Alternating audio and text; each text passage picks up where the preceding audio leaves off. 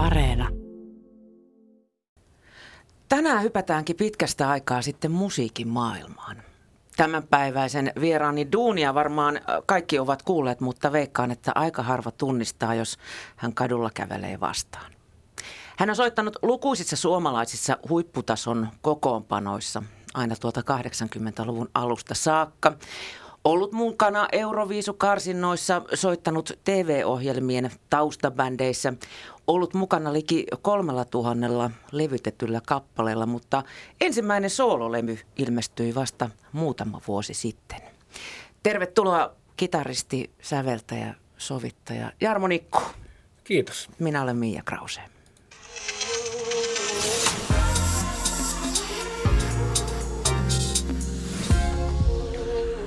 Yle Puhe. Jarmo, me elämme synkkiä aikoja, vuoden, vuoden pimeitä aikaa ja muutenkaan ei ehkä tunnelmat ole ihan, ihan katossa. Ähm, miten sinä kehität itsellesi hyvää fiilistä? No, jaa, mitäs mä kehitän? No mä, mä kuuntelen ihan hirveästi musiikkia koko ajan. Melkein koko ajan. Ja sitten mä tavallaan, vois, voisiko sanoa, että mä luon koko aika. Mä siis teen biisejä koko aika tai ainakin pätkiä. Ja tota, nyt tässä näillä, näinä tota, viruksen aikoina, niin mä oon saanut tehtyä seuraavan soololevyni kappaleet valmiiksi, mutta vielä ei ole äänitetty.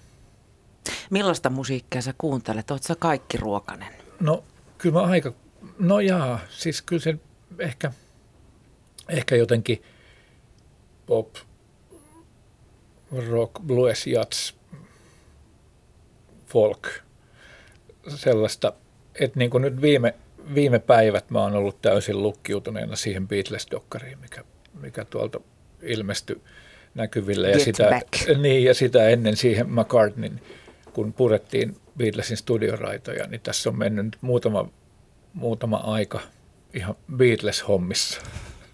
Kuinka tärkeä bändi Beatles sulle on? Se on tärkeä. Se ei, mä olin vähän liian nuori silloin. Silloin kun Beatles hajosi, niin mä en ole ollut vielä 12.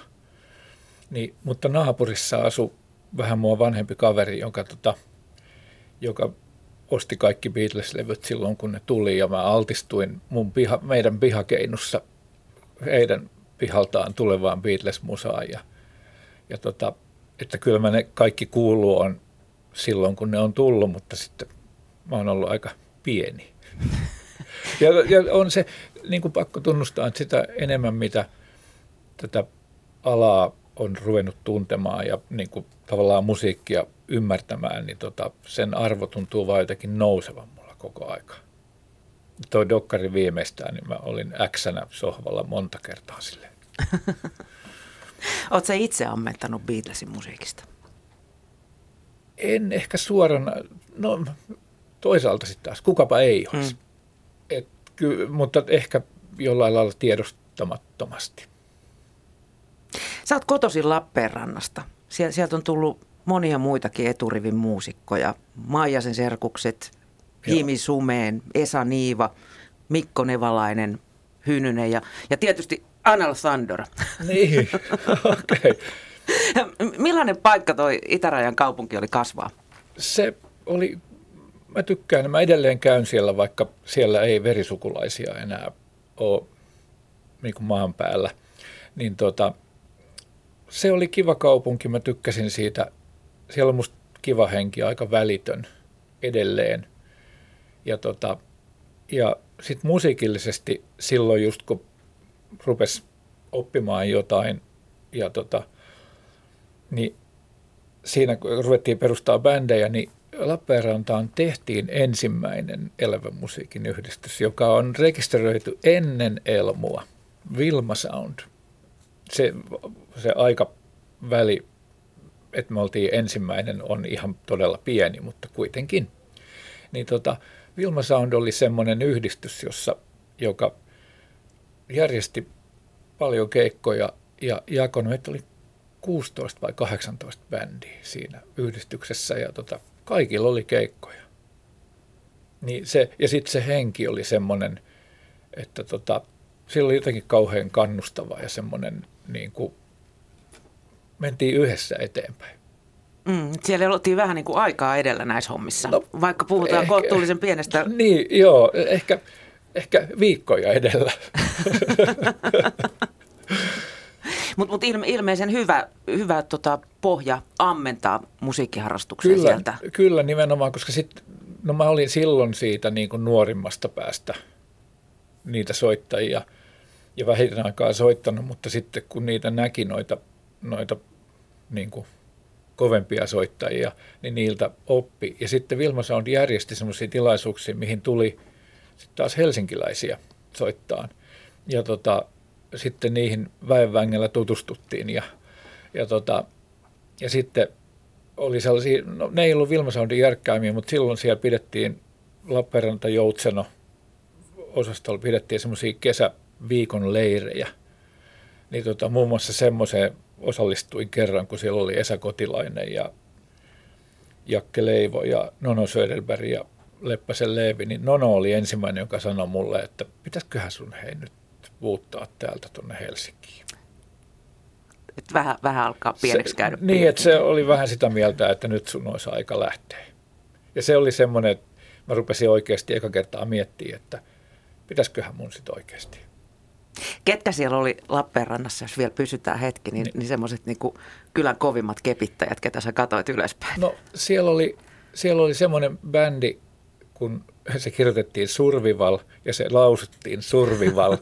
ja tota, siinä oli, siinä oli tota Nykterin veljekset, laulaja ja kitaristi. Ja se kitaristi oli semmoinen Hannu, Nykterin Hannu, joka oli sellainen tavallaan Michael Schenker, Steve Lukather kuusi vuotta aikaisemmin, kun mä olin edes kuullut kummastakaan.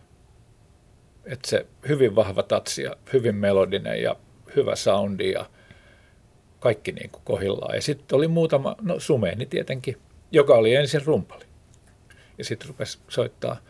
Ja tota, sitten oli mun Faaraut yhtyeen rumpali Lauri Valjakan veli Seppo Valjakka, joka oli sellainen Peter Green, Eric Clapton hahmo, joka osasi ne biisit sillä tavalla niin kuin ne menee. Hän aina sanoi, että muut soittaa niin kuin soittaa, mies soitan niin kuin ne menee. Soititte sitten omia, bän, omia biisejä silloin jo vai, vai oliko se tällä cover sitten? No mä oon ollut aina semmoisia, ensimmäinen bändi oli semmoinen, mikä soitti rockia mitä vaan. Mutta sitten, sitten tota, niin vielä toinenkin, soitettiin kaikkea The Bandia ja sellaista, mutta jo kolmas bändi perustettu vuonna 1977, kun nähtiin kamel yhtye Koria rollissa, niin tota, siitä lähtien on soitettu omaa musaa, itse tehty ja joka sitten hu, huipentui niin, että voitettiin Rokin SM 78, päästi tekemään levy ja tota, sitten sen levyn jälkeen rupesi äijä tippumaan niin kuin sieltä Helsinkiin päin. Et se oli vähän niin kuin sinne käyntikortti. Se oli iso tapahtuma. Se, se oli aikamoinen käyntikortti, no Rokin SM tuolla 70-80-luvun vaihteessa. Mä kyllä, muistan itse, itse tänne vielä, vielä mustan farkkutakin Rokin SM 81. Okei, okay, niin. Niin, se sitten Per Gynt kolmas Mä myin sen isolla rahalla jonnekin niin, sitten. Niin, Per kolmas nainen, Hassisen kone oli niin kuin meidän jälkeen. Silloin Ismolla oli bändi niissä kisoissa, missä me sitten voitettiin, niin me voitettiin ne. Mutta asiasta on ollut pari kertaa puhetta. Kuinka pitkään sä jaksoit käydä koulua? Yliop... Ennen kuin mu- musiikki imas mukaansa. No ylioppilaaksi asti, mutta kyllä se oli jo imassu. Mm. Että kyllä se tavallaan peli oli pelattu niin kuin silloin lukioon mennessä. Et tota, se oli semmoinen, semmoinen tota, jotenkin ihan semmoinen niin kuin, ei nyt hullunkin ilta, mutta semmoinen pallo. Semmoinen, semmoinen pallo tuolla edessä jossakin, että tonne mä meen ja, ja tota, kyllä se vei ajan aika totaalisesti. Mutta, mutta kyllä mä kirjoitin ja ihan all right. Mm. Oliko sulla mitään, mitään nuorempana mitään semmoisia vaihtoehtoisia urasuunnitelmia, että oliko vanhemmilla toiveita, että luulen, Jarmosta että, tulee nyt lääkäri? ei, ei sellaista. Mun vanhemmat on ihan tavallisia duunereita oli ja tota, niin systeri on päässyt tässä opiskelukautta uramielessä niin kuin meistä pisimmälle. Mutta tota, no sitä ennen oltiin vaan pelattu lätkää ja, ja pesäpalloa ja kaikkea. Sitten kun toi musa, kun se vielä tapahtui silleen se, koko, niin kuin se lopullinen sekoaminen, kun piirustustunnilla sai kuunnella musiikkia, että me pysyttiin takarivijätkät hiljaa, niin tota, tuli muutama sellainen biisi, että tota.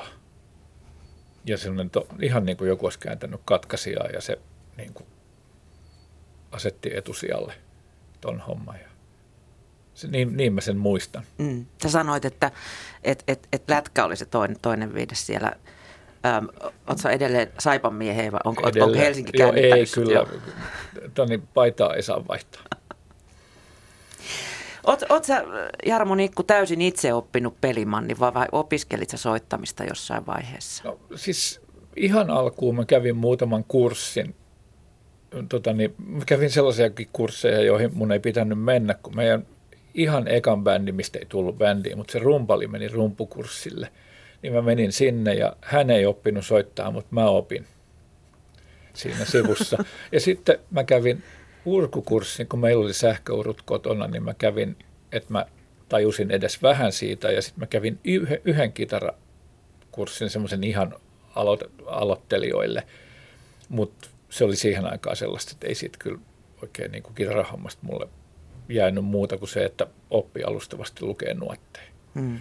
Mutta sitten mä, mä kyllä pyrin Ogeliin ja pääsinkin 81. Ja tota, mutta et, en mä oikein ehtinyt. Mä sain Peter Lerchen opettajaksi, kun sitä vaadin. Tiesin, oli kerrottu, että vaadi. Ja tota, Osasit vaatia. Osasin vaatia. Niin tota, sain sen opettajaksi ja tota, mä en sitten oikein ehtinyt niin tehdä siellä koulussa paljon mitään, kun mä jo Petteri repäs mut keikalle mukaan.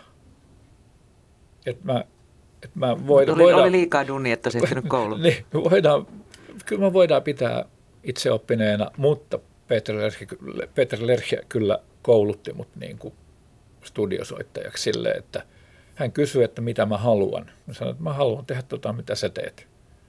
Ja sanoin, no okei, sitten painotetaan tuota, tuota, tuota ja tuota. Ja sitten aika järjestelmällisesti mentiin ja tota noin, niin olisin, mä, olisinko mä käynyt puolitoista vuotta Petterin luona kotona.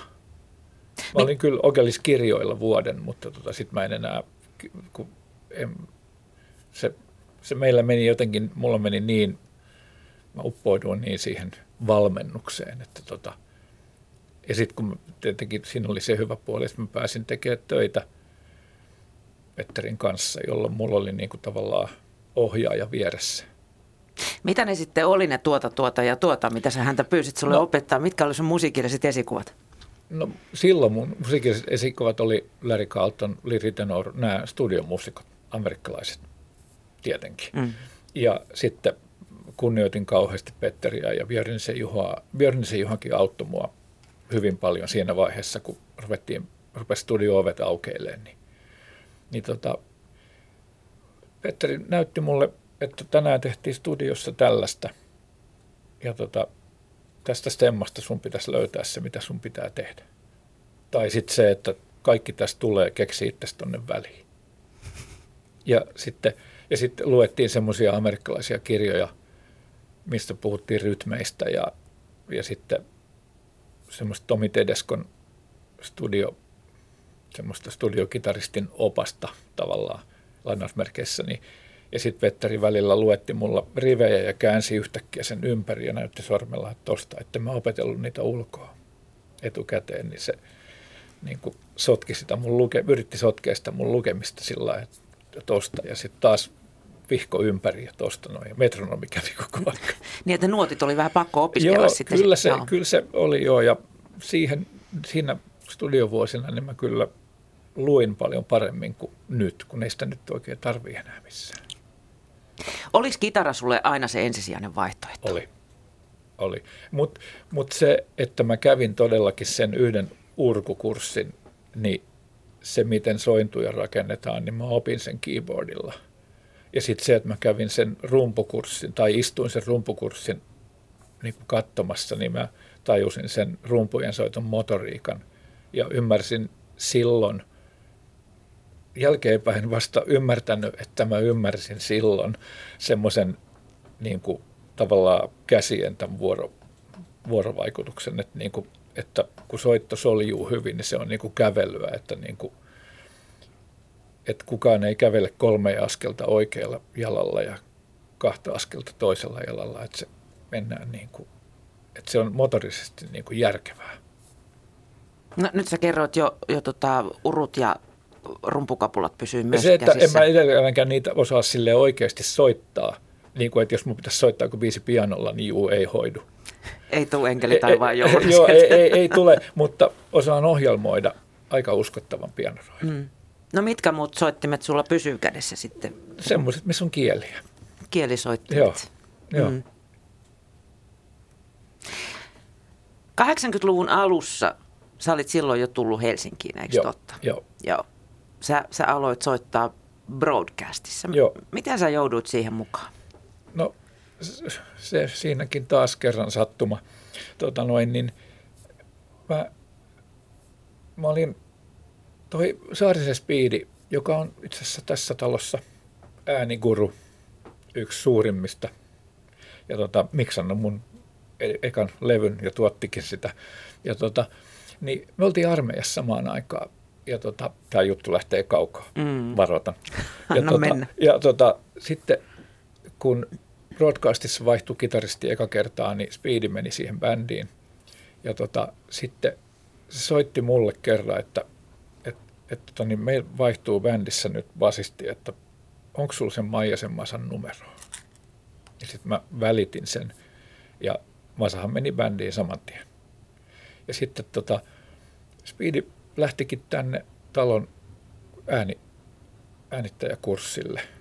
Ja tota, jotenkin he tuli siihen tulokseen, että se on niin kuin päähomma.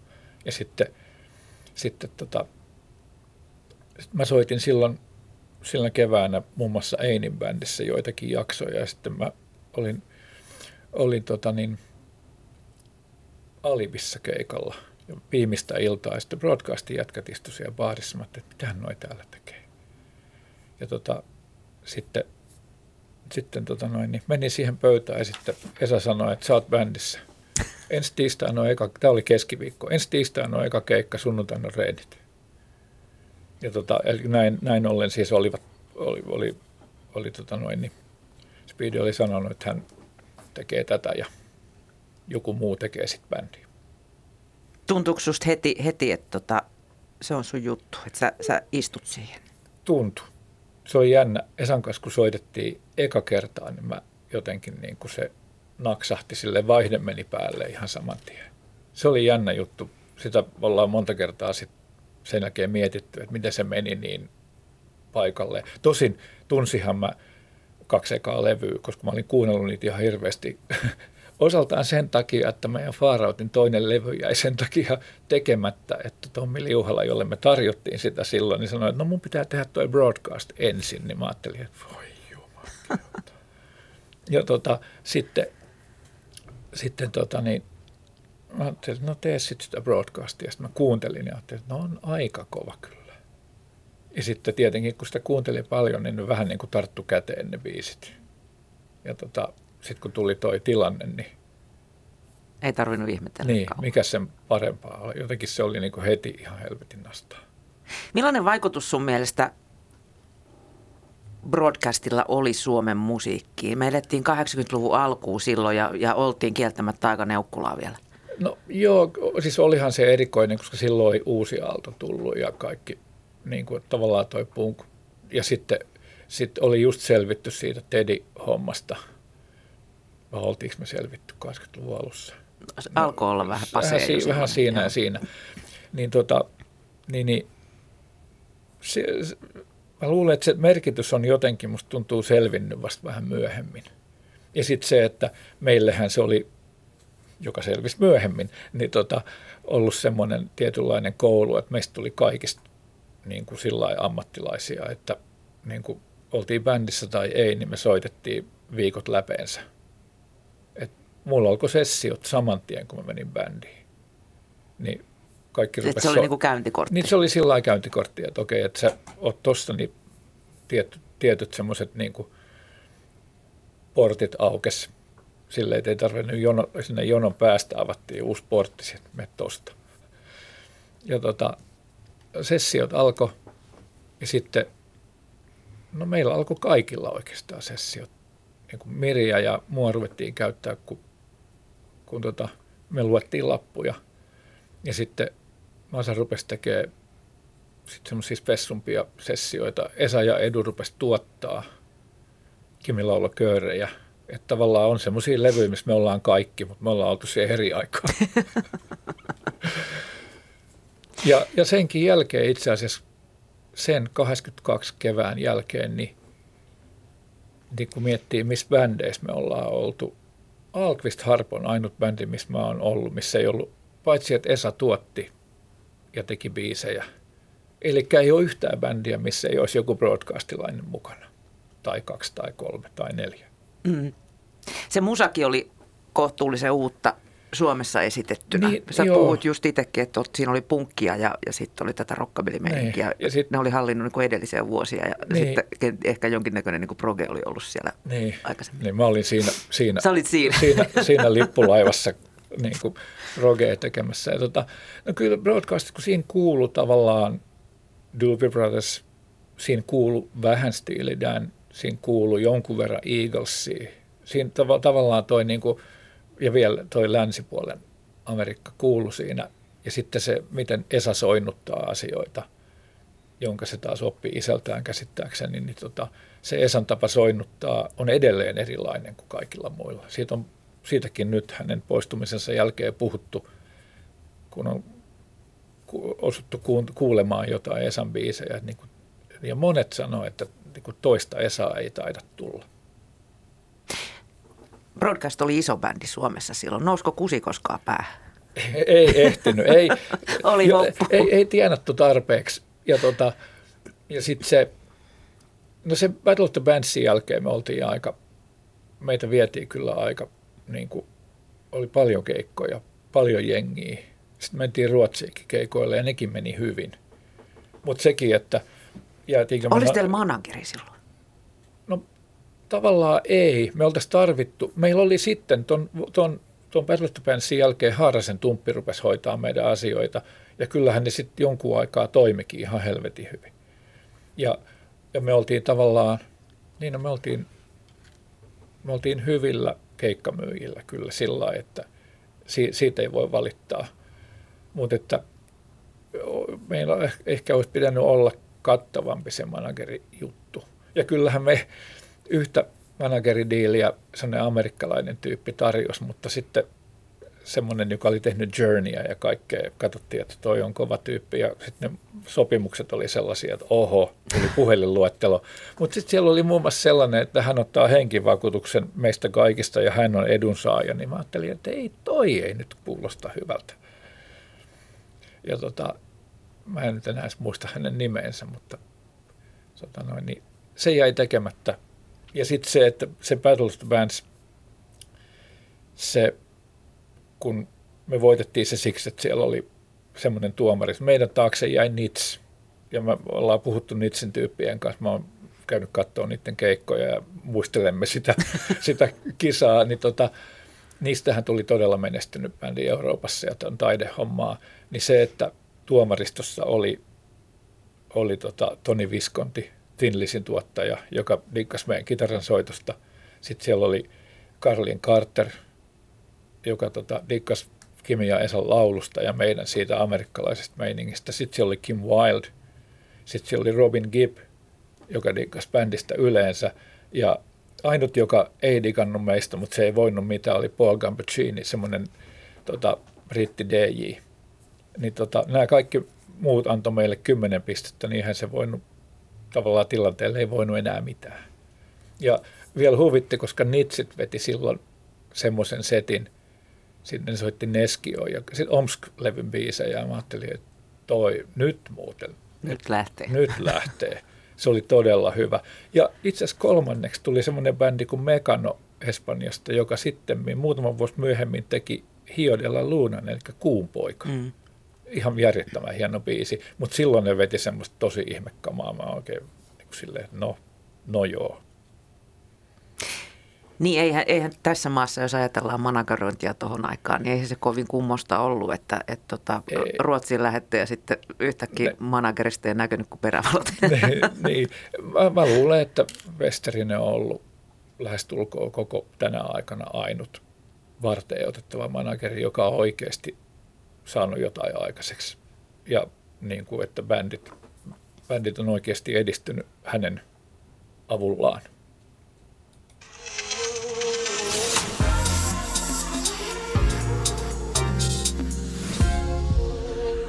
Yle Puhe. Tänään vieraana on kitaristi Jarmo Nikku.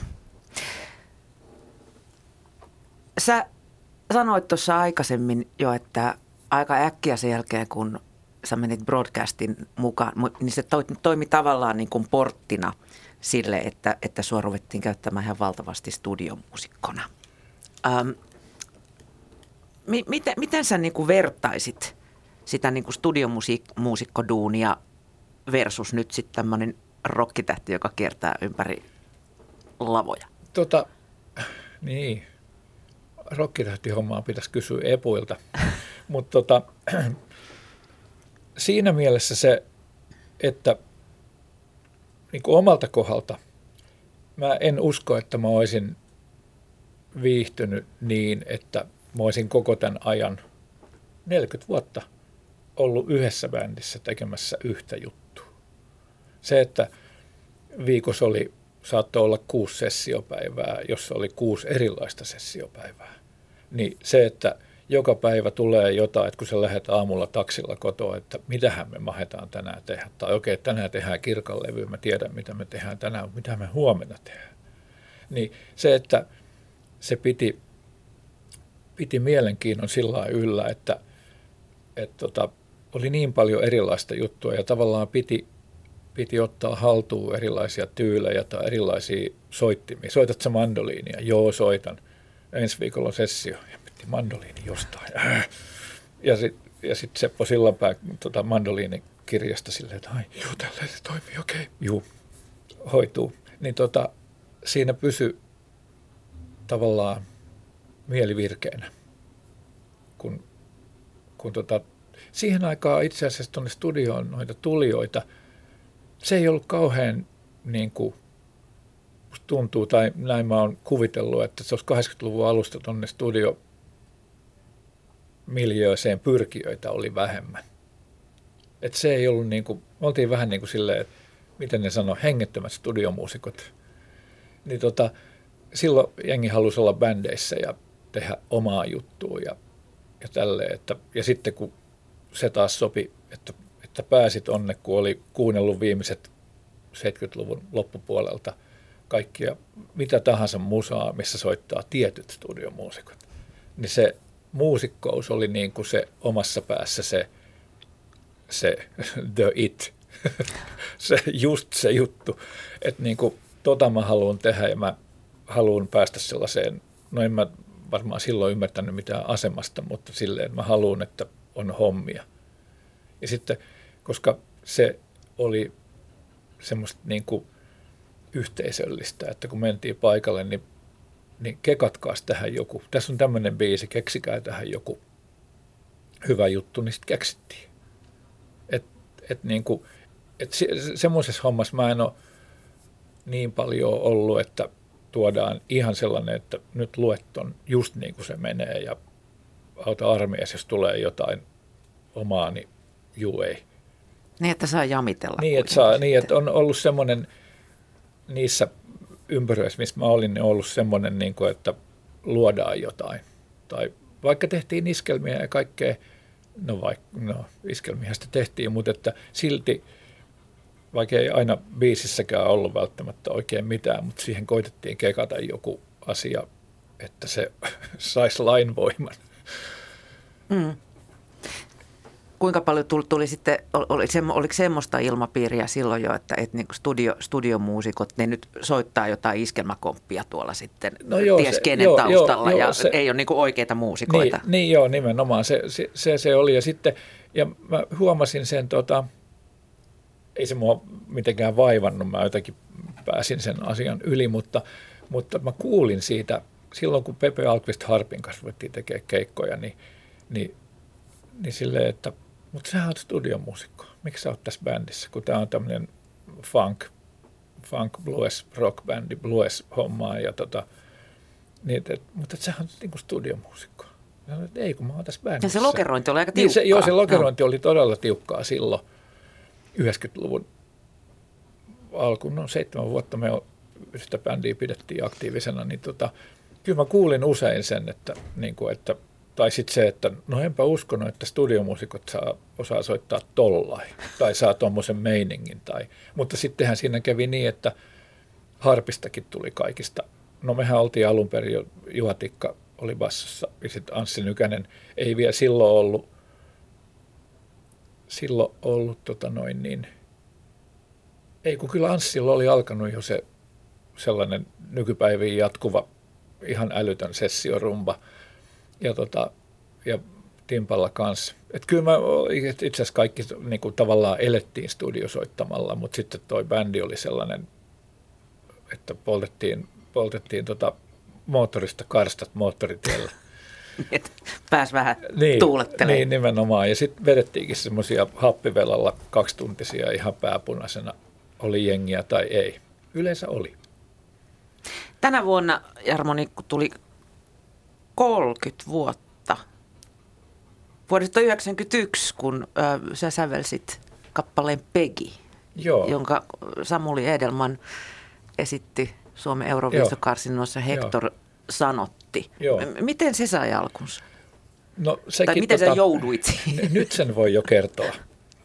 Tota, tässä talossa, tuossa kahvilassa, tuolla TV-puolella istuttiin, tehtiin jotain Ollin ohjelmaa – joita tehtiin silloin paljon, luoja paratko, se oli kiva, niin Olli sanoi, että puuttuu vielä pari tilaussävellystä.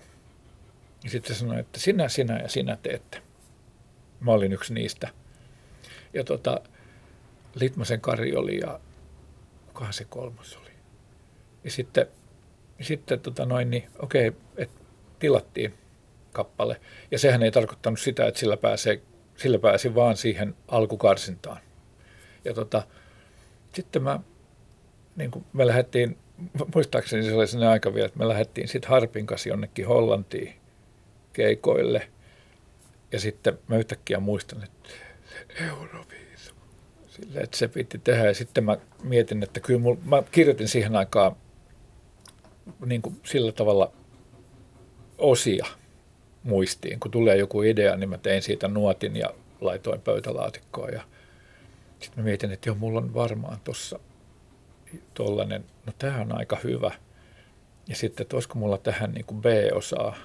Ja sitten mä löysin, että näähän voisi soittaa yhteen. Mä keksin siihen semmoisen sillan siihen väliin.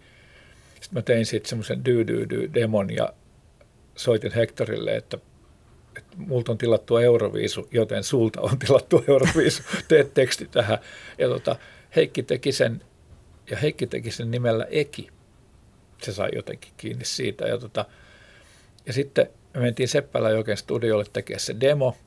Ja sitten mä mietin, että kukahan tämän laulaisi, että jonkun toi Eki, niin kyllä se varmaan joku Mimmi olisi. Ja, tota, ja sitten, sitten tota noin, niin kuitenkin ajattelin, että kun mä olin tavannut Samulin syksyn sävelessä edellisen syksynä, ja että silloin oli aika hieno soundi, että, että mitä jos Samuli vetäisikin tänne ja sitten me muutettiin vaan se.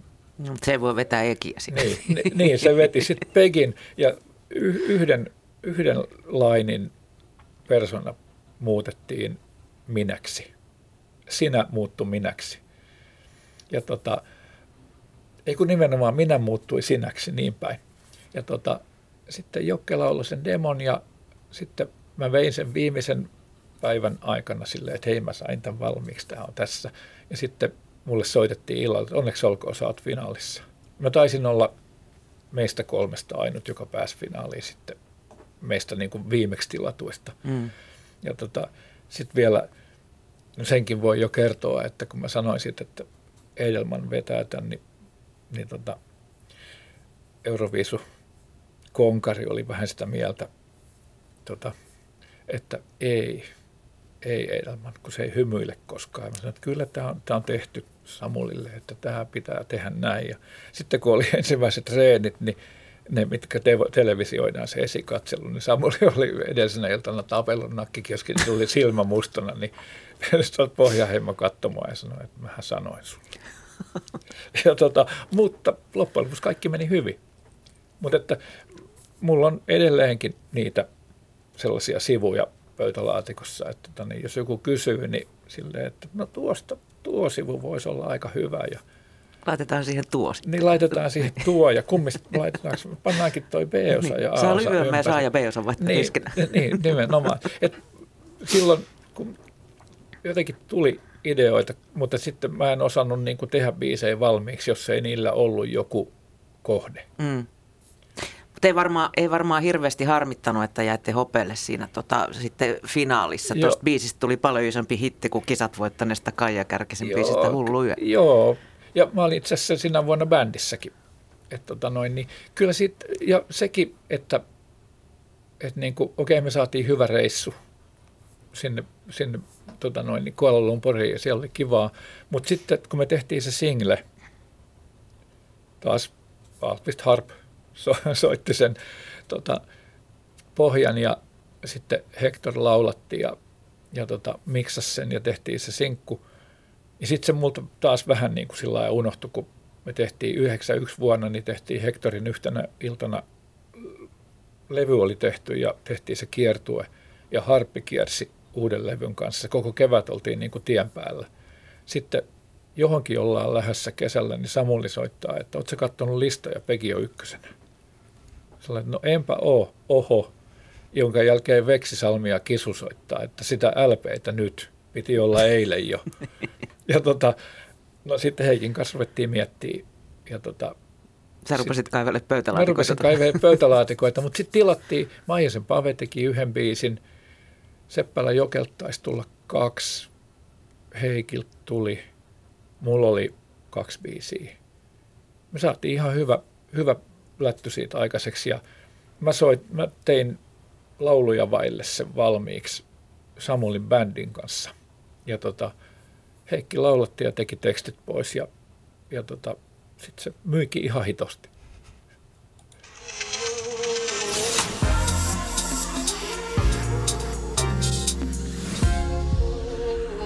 Yle Puhe.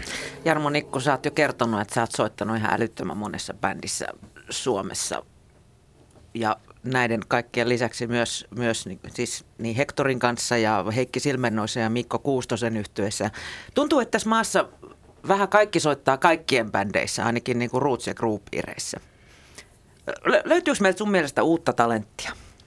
löytyy sitä. Kyllä sitä, sitä on nyt, kun kattelee noita, tai jos pyörisi enemmän tuo klubeilla, nyt on tämä aika, että ei, ei tule oikein, oikein käytyä katsomassa. Harvemmin mut- klubiteltua tässä. Niin, mutta tota, tota nuorta sakkia on todella hyvää tuolla, mutta että oli todella aika, jolloin me oltiin ihan liikaa joka paikassa. Et niin kuin välillä tuli jopa meille itselle mieleen, että eikö nyt todellakaan ole ketään muita. Mutta niin kuin monet tuottajat sanoivat, että hän pääsee helpommalla, jos Luottopakit hommissa. niin, jo, siellä. niin, nimenomaan se, että ei tarvitse selittää ja, ja sitten ja sitten meillä oli tavallaan se tapa, että me, me ruvettiin heti kekkaa, vaikka siellä olisi ollut joku ideakin, niin tota, jos se idea ei heti ruvennut toimia, niin me ruvettiin kekkaa omia ja sitten yleensä se toimi. Mm. Niin tota, ja sitten tietenkin, kun me ol, kaverit soittaa kavereiden kanssa. Että niin kuin yhdessä vaiheessa toi Silvennoisen bändi, Kuustosen bändi ja Helan bändi ja Kummelin bändi oli täsmälleen sama. Mm. Niin se, että okei, okay, en mä... Etunimi vaihtui niin, et, et, mä en nyt ota tota Helaa, mä otan Kuustosen. Nämä samat jätkät on niin makeutta. Mutta toisaalta päteehän tuo ihan sama nykyään, jos katsoo nuorempia jatspiirejä. Niitä vaan nimetään kollektiiveiksi ja Niin, siellä joo, niinku nokkaukko joo. vaihtuu aina sitten. Ky- Kyllä, mutta silloin olisi ehkä ollut tilaa jo aiemminkin, mutta nyt on, nyt on uusia, itse asiassa toisen polven soittajia ihan hemmetin kovia, jotka on ottanut tuon klubiskenen todella hienosti haltuun. Metsbergin Tuomas ja, ja näitä, näitä hahmoja, niin tota, hatunnosto. Mm. Sä kerroit jo, että sä löydät edelleen pöytälaatikostasi erilaisia A ja, A ja B-osia. Millaiset työmetodit sulla, Jarmo, on? Vaatiiko se enemmän inspiraatiota vai perspiraatiota? Istutko alas ja mä, pistät itse työmuudiin vai tuleeko se jostain tuolta? Mä, tota, mä, sitten, kun, sitten kun mä jotakin katon, niin mä kävelen. Sitten mulla alkaa joku asia sen verran soida päässä, että sitten mä tota, niin istun koneelle ja rupean soittaa. Teen kompin ja sitten mä rupean, että nyt esimerkiksi nyt mulla on valmiina uuden levyn biisit. Että kun vaan päästään oman bändin kanssa studioon, niin tota, ne on, ja ne on sillä lailla tehty niin valmiiksi, me ollaan jo tehty se niin kuin etänä kerran, niin tota, kaikki on ihan silleen, että haetaan vaan hyvä otto ja sitten se on siinä.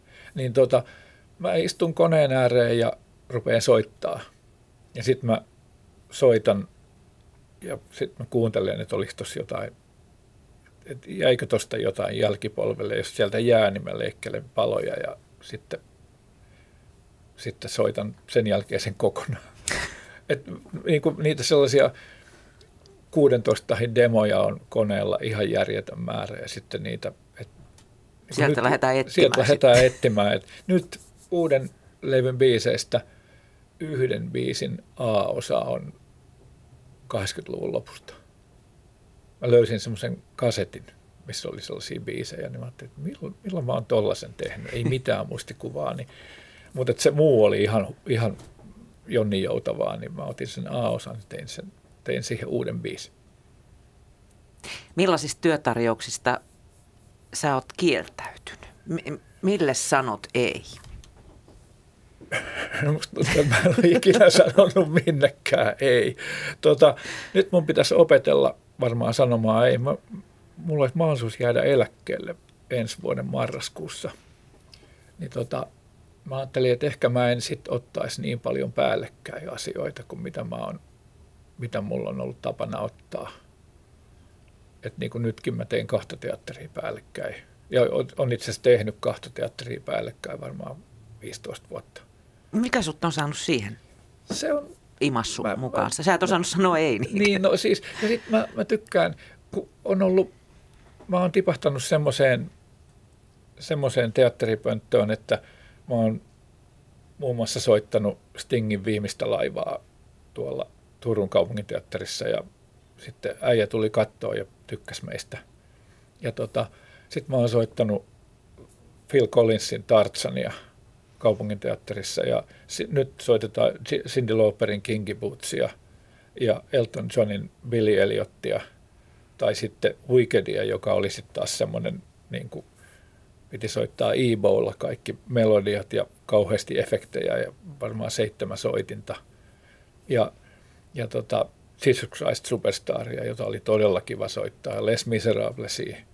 Että niin semmoisia aika isoja juttuja, jotka on kaikki jo sen verran, että ne on kiertänyt tai siis ollut teatterissa, ne sovitukset toimii ja ne on ihan hemmetin hyvin. Joku Next to Normal, joka on ehkä yksi parhaita kitarastemmoja, mitä mä oon soittanut ikinä. Mm. Ja Spring Awakening, joka on kitaristin tekemäkin, niin semmoisia, että ei tämmöisiä pääse soittaa missään. Niin sitten saa soittaa vuoden sitä, niin kuin, eikä tarvitse roudaa sinne kun vie eka kertaa kamat, niin ne otetaan vuoden päästä pois. ja tota, niin se, että jotenkin mä en ole ollut semmoisissa, tai en ole, eikö mä sitten ole mennyt vai eikö mä ole pyydetty semmoisiin teatterijuttuihin, mitkä ei tuntuisi mukavalta. Niissä on hyvät bändit. Ja sitten nykyään on luurikuuntelu, kaikilla on oma kuuntelumikseri, niin kuin vähän niin kuin kuuntelisi levyä ja saa soittaa siihen messissä. Joudutko siellä hyppelee eri soitinten välissä vai, vai soitatko niin kuin dang ja sitten odotat viisi minuuttia? Ei, kun itse asiassa noin mitä mä oon tehnyt, niin niissä soi koko ajan. Että niin kuin harvemmin on muutamaa minuuttia enempää taukoa. Mutta kyllä siellä sitten sellaisia tilanteita on, että kun sä soitat viimeisen soinnun, niin sä pidät sit soinnusta kiinni niin kauan, kun se kitara on telineessä, että toisella kädellä toisen soittimeen, koska siinä on niin kuin sen pois krään, sulla tahti aikaa vaihtaa. Niin siitä tulee semmoinen niin kuin motorisesti. Niin kuin, ei, ei, mene niin kuin Viinin filharmonikko ja uuden vuoden konsert, kaikki vaan odottaa, koska se jysättää sitä pataruppua. joo, joo, ky, kyllä tuossa niin jysättää koko ajan. Et, et, niin kuin siellä on välillä hyvinkin pikaisia vaihtoja ja tilanteita, mutta ne on, sitten kun se, ne saa menemään, niin voi olla ihan äksänä siellä lopuksi. Tällaisia hommia täällä tehdään. Millaisia käännekohtia, jos sä mietit sun elämää, niin millaisia käännekohtia sä siitä löydät? Mitkä on ollut niitä semmoisia? Mistähän mä nyt sitten aloittaisin? No se käännekohta oli se piirustustunti, jolloin toi musa osui otsaan. Sitten oli, sitten oli no ne kaikki ei ole hirveän isoja, mutta se Rokin SM, jonka jälkeen niin kuin meistä tuli tavallaan Paven, me kasattiin sillä bändillä Paven eka Mistakes-levyn matsku, mutta ei soitettu levyllä, mutta kasa, autettiin kasaamaan se matsku. Oltiin niin kuin Paven nauhuri. Mm. Se kesä 78 oli semmoinen, että okei, tämä soitto kelpaa niin kuin Maijasellekin, niin kyllä tämä nyt sitten varmaan kelpaa. Että tätä, ja, sit se, ja sitten tutustuminen näihin helsinkiläisiin kitaristeihin silloin samaan aikaan. Ilman sitä voisi olla, että mä en olisi tullut tänne. Sitten broadcast tietenkin, koska sitten se avasi tietyn oven. Ja tota, sitten sitä, sitä sessio-touhua. Ja sitten se, että me tavattiin puolisoni kanssa. Mä olin just sanomassa, että tämä kannattaa mainita, Joo, jos puoliso koska kuulolla. mä olin hirveän pitkää itsekseni. Ja tota, niin tota, sitten tavattiin, tavattiin ja tota, 35 vuotta on oltu kimpas. Ja, tota, ja eihän tästä olisi tullut mitään ilman. Ja pojat on aikuisia ja tavallaan sillä osastolla kaikki on hyvin. Täytyy se manageri silläkin puolella niin, no, olla. No, kyllä, kyllä nimenomaan ja ei, ei, ei mä ole selvinnyt näistä. Tämä niin kuin, kiitos kovasti. Ja, tota, ja sitten, no, sit tavallaan sitten se oli jo niin raiteillaan, että tietysti kun jatkat syntyi, niin nehän oli tietysti sillä tavalla ensimmäinen olisi, että okei nyt elämä muuttui kokonaan ja sitten kun toinen tuli, niin elämä muuttui vielä vähän lisää. Mutta että jotenkin se on mennyt tosi jotenkin siististi. Silleen, että ei ole tarvinnut painia äijien kanssa. Ja, ja tota, nyt ne on lähtenyt kotoa ja me ollaan kahdestaan ja mä jään kohta eläkkeelle. Ja, ja tota, et, tavallaan ne semmoiset suuret käännekohdat, niin, ja sitten kun ei ole, tää, niin kuin perheessä ei ole ollut mitään sairauksia sellaisia, että ei, niin kuin, ei ole ollut semmoisia niin kuin äkkivä, se on semmoista niin kuin äkillistä tragediaa. Mm siis mitä nyt tietenkin kun vanhempi polvi poistuu luonnollisesti, niin se on se juttu, mutta että niin kuin jotenkin on kauhean tasasta, semmoista mukavaa. Niin ne oikein sille ei pääse kitiseen mistään. Vaikea valita. Mutta ne, niin ne isot jutut on tapahtunut siinä niin kuin ennen 30. Ja sitten sen jälkeen tämä on mennyt sille jotenkin tosi, tosi mukavasti. Sä kerroit, että sun on ollut tosi vaikea sanoa ei, kun mä kysyn, mistä työtarjouksista sä oot kieltäytynyt. Niin onko jotain niin kuin ammatillisesti jäänyt sulta tekemättä, mikä kaduttaa? Mm. En, en mä oikein pysty, en mä oikein usko, että mitään, no Amerikkaa ei ole vallotettu. Ja tota, ja se, että tietysti se, että mä tein eka oman levyn silloin, kun mä olin, täytin 60, mm. niin jäi se vähän myöhäiseksi. Miksi se jäi muuten niin myöhäiseksi? No kun, no kun mä aloitin sitä kyllä, aloitin monta kertaa, mutta aina kun jotenkin se oli sellainen, että kun tuli, että okei, nyt on vähän rauhallisempaa tuolla sessio- ja keikkarintamalla, niin nyt voisi ruveta tekemään. Ja sitten saman tien, kun saatiin ensimmäinen päivä tehtyä, niin tulee joku kaataa niskaa semmoisen, että mä teen nyt semmoista TV-sarjaa, tuukse siihen, tai tuli tämmöinen kaksi teatteria tärähti päälle. Ja Jarmo on jo saanut sanoa ei. Niin, ja, no mutta sitten taas toisaalta, teenkö omaa levyä niin kuin pers auki vai otanko vastaan vuoden, vuoden työt kertaa kaksi. Mm-hmm. niin tota, Niin. Millä voi sitten rahoittaa sitä Millä voi rahoittaa sitä, sitä juttua, niin tota, tietysti olisi voinut yrittää tota artistihommaa aikaisemmin näin niin kuin työmielessä, mutta tota, ehkä mä olin jotenkin siihen, siihen, kun Peter Lerchi kysyi multa ensimmäisellä tunnilla, että oletko valinnut tiesi, aiotko olla artisti vai käsityöläinen, eiku taiteilija vai käsityöläinen.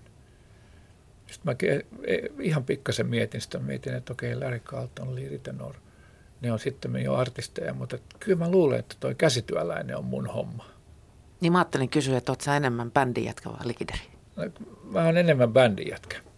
Mä en ole kauhean hyvä liideri. Mun pitäisi olla parempi, mutta tota noin, niin mä oon bändin jätkä. Mä oon kyllä vähän bändin jätkä myös kotona. Mitä tämä tarkoittaa? et, tota, niin, et, mä, ehkä mun pitäisi olla enemmän liideri, mutta kyllä mä oon vähän bändin jätkä. Mä luulen, että sopu pysyy paremmin. Joo, ja sitä paitsi mulla on hyvä, mulla on parempi liideri. Mikä musiikkityyli, Jarmo, sulle on rakkaan? Sä oot soittanut ties mitä. Toi eka levy, mikä tuli pari vuotta sitten, se oli niinku tällainen maalikon korvin rockfunk-jatsi. No. Oot sä jatkamassa samalla linjalla? Samalla linjalla jatkan, joo. Kyllä, siis tavallaan se, se on eräällä tavalla niin kuin rakkainta mulle, koska se on musiikkityyli, jonka kanssa mä opin soittaa.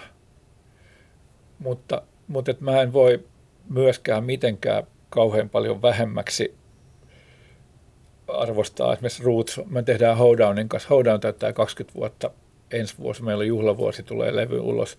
Niin, tota, niin se, että mä soitin siinä alkuaikoihin vaan oikeastaan maniskaa ja, ja sitten banjoa ja kaikkea nyttemmin sitten myöhemmin vasta sähkistä enemmän, niin se semmoinen ihan roots-homma, niin se on kyllä ihan mahtavaa.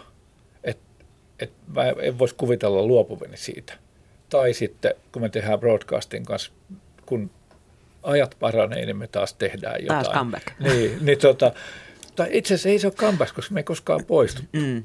Me vaan pidetään taukoa. taukoa. Niin. niin. Eaglesitkin piti 20 vuotta, niin mm. mekin pidettiin.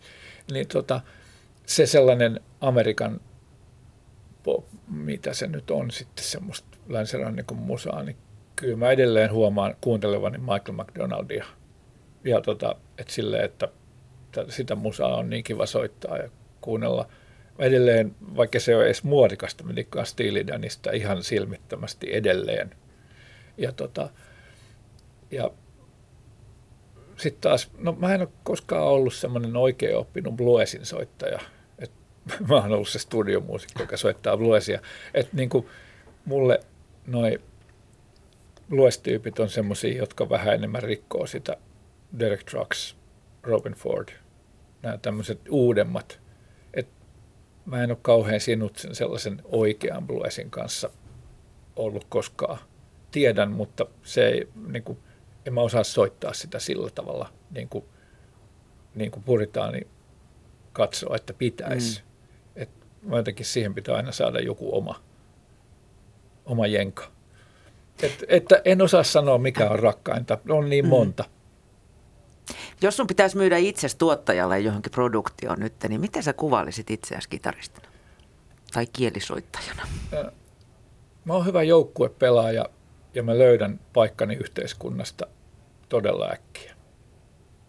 Että tavallaan kun mä näkisin, ketä muita siihen tulee, niin mä tietäisin, mihin, mihin mä mahdun.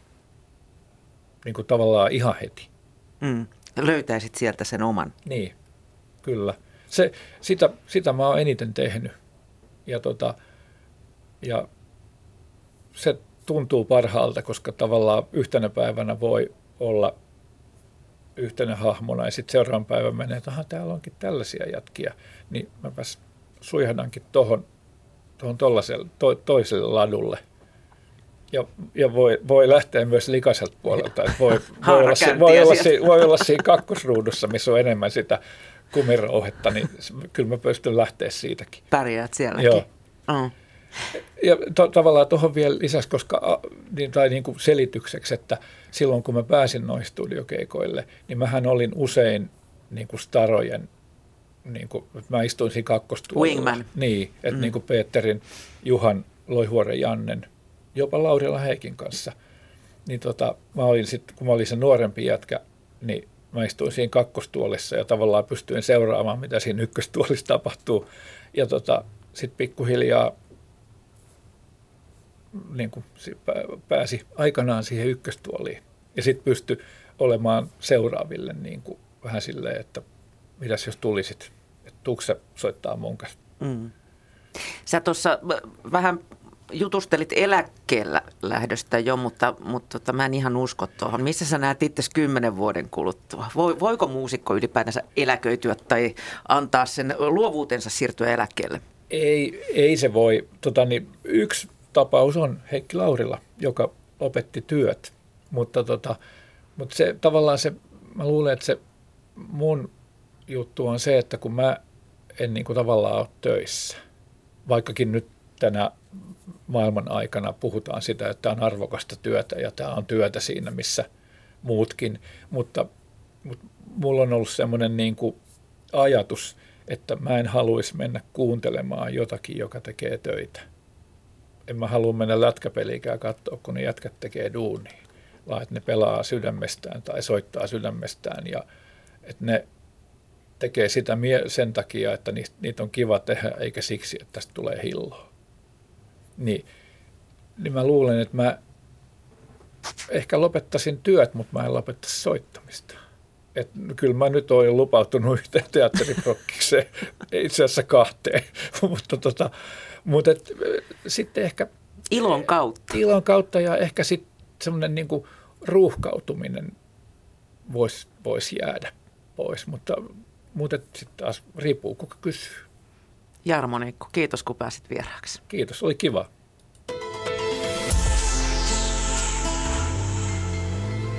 Yle Puhe.